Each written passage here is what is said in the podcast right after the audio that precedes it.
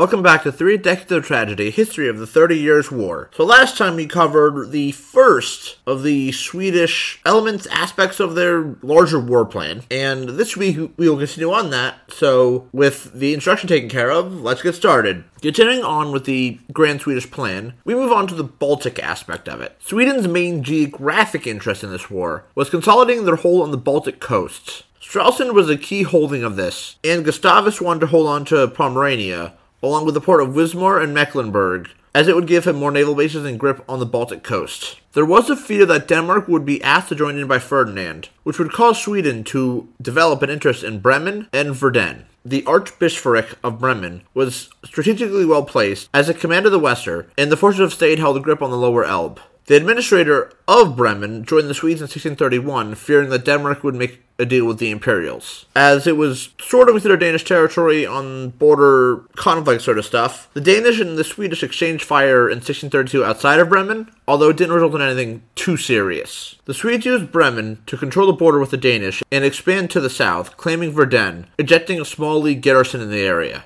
The area was fully held by the allies of the Swedes, but that became less reliable by 1635 with the death of the administrator and the Guelphs defecting to the Imperials, and was fully taken by 1645 when the Swedes took it personally, adding it to their war goals. These lands would allow the Swedish to link the German holdings and safely reinforce their forces, becoming a place where the majority of Swedish conscripts came from by the mid 1630s, and it was garrisoned by Swedes and Finnish troops.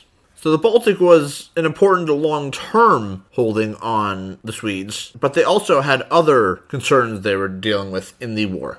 The next important part of the Swedish plan was capturing and maintaining strategic bases in Germany as the war progressed. The first and most major point was Erfurt, a town that was part of Mainz's territory, although it had a reputation for autonomy. It controlled the roads between Magdeburg, Saxony, Hessen, and Franconia, as well as creating a route to Pomerania, ensuring supplying communication lines to the back lines of the Swedish were safe. It was captured in early 1632, which strengthened the Swedish position. Other bases were Würzburg, which secured Franconia, Mainz, which secured the Rhineland, and became the unofficial capital of the conquered German territory of Sweden, which was a good choice as it was a good position militarily, politically, and economically. A fortress called Gustavusburg was constructed in Darmstadt, across the river from the town of Darmstadt, which would be a fallback point for his army if he had to retreat from southern Germany. There were other bases at Frankfurt, Nuremberg, and Augsburg, although the last one was vulnerable as it was close to Bavaria. All these bases, some were secure and important than others, allowed Sweden to ensure the control over Germany, as they could be used as defensive holdings or as launching points of attack. This is certainly stretching the Swedish forces, but the Swedes did make a smart move by ensuring these were held by them, as even if it was taken, it, it could be noted and could be taken back. The Swedes, however, did have a bit of trouble in the territories. Most of the territories they conquered were Catholic, and the Swedish displaced a lot of Catholic priests, which put them in stormy seas in those areas.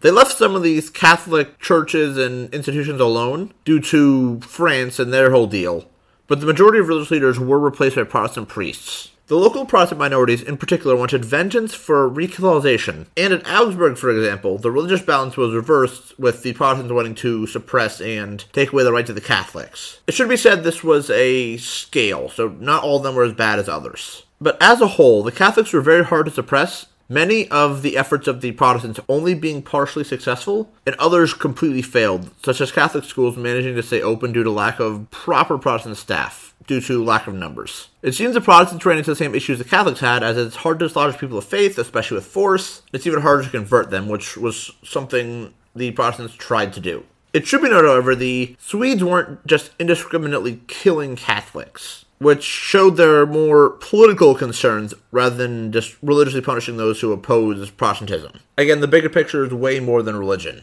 Moving back to the bases, the effect these bases had was they continued to supply Gustavus's continuing war against HRE. He landed with only enough to pay for about a week or so of troops, but the war cost began to soar as he continued. The cost of the war by 1631 and 1632 was almost five times the yearly expenditure of the Swedish army.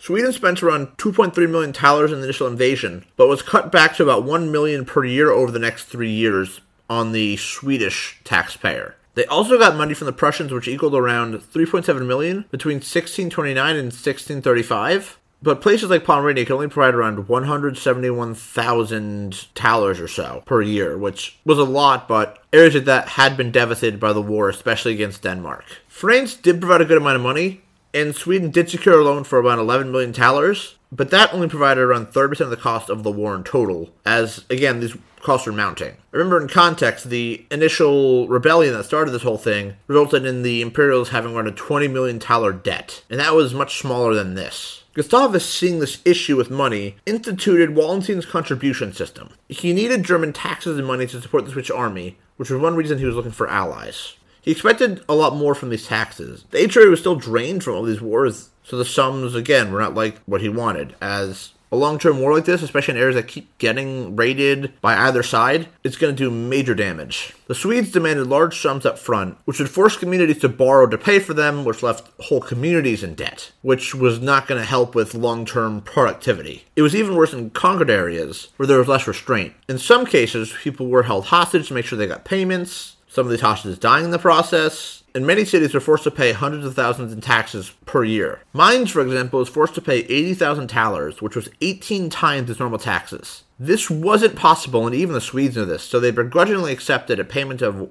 1,500 talers a week. But that even ran out by June of 1632. Also in Mainz, Jews were forced to pay 20,000 talers to save their synagogue. So they were doing it to everybody. It seemed the Swedes didn't really care for the Germans, they only wanted to fund their war. They didn't have the save the Protestants and the German right stuff that they became in public, and this probably was not helping their image to the common person, especially with the whole savage thing we talked about before. So this contribution system showed the same problems as Wallenstein as there was corruption and leaders pocketing money on top of the whole draining the money from civilians. Sweden did change up once they started to plan to hold on to these areas so they move back towards their local tax system per electorate, which lessened the burden and was more sustainable. The money from this actually provided mercenaries for the Swedes and half the Swedish army and Finnish forces up until about the end of the war in 1648. It was certainly a smarter and less aggressive plan to fund the war compared to the Wallenstein method, so it seemed the reality of the war was catching up with Sweden and they had to adapt, which probably did not help their relationship with the local Germans. I'm willing to give the Swedes a small break, as later the Swedes clearly saw they were being inefficient. So this is less of a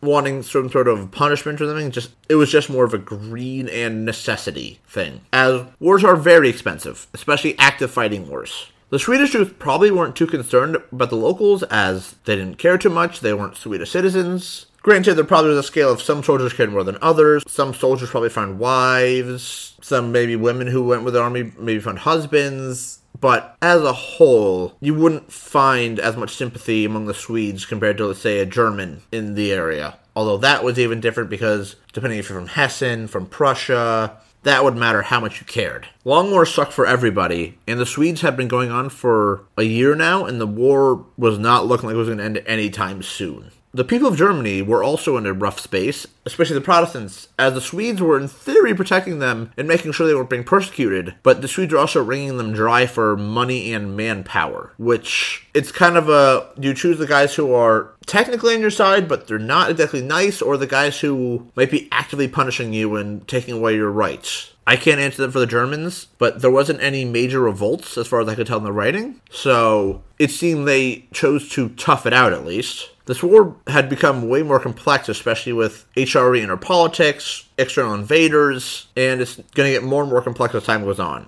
That's it for this week, but Next week, we finish up with the Swedish big picture and their place in the world, and move on to some of the more Catholic stuff. Thank you for listening in, and I hope you're enjoying it. Social media links will be in the description box or in the links themselves. You can email me at 3decot at gmail.com. Reminder to our Patreon, and thank you to those who support me, and to review and spread the word. And I'll see you guys next time.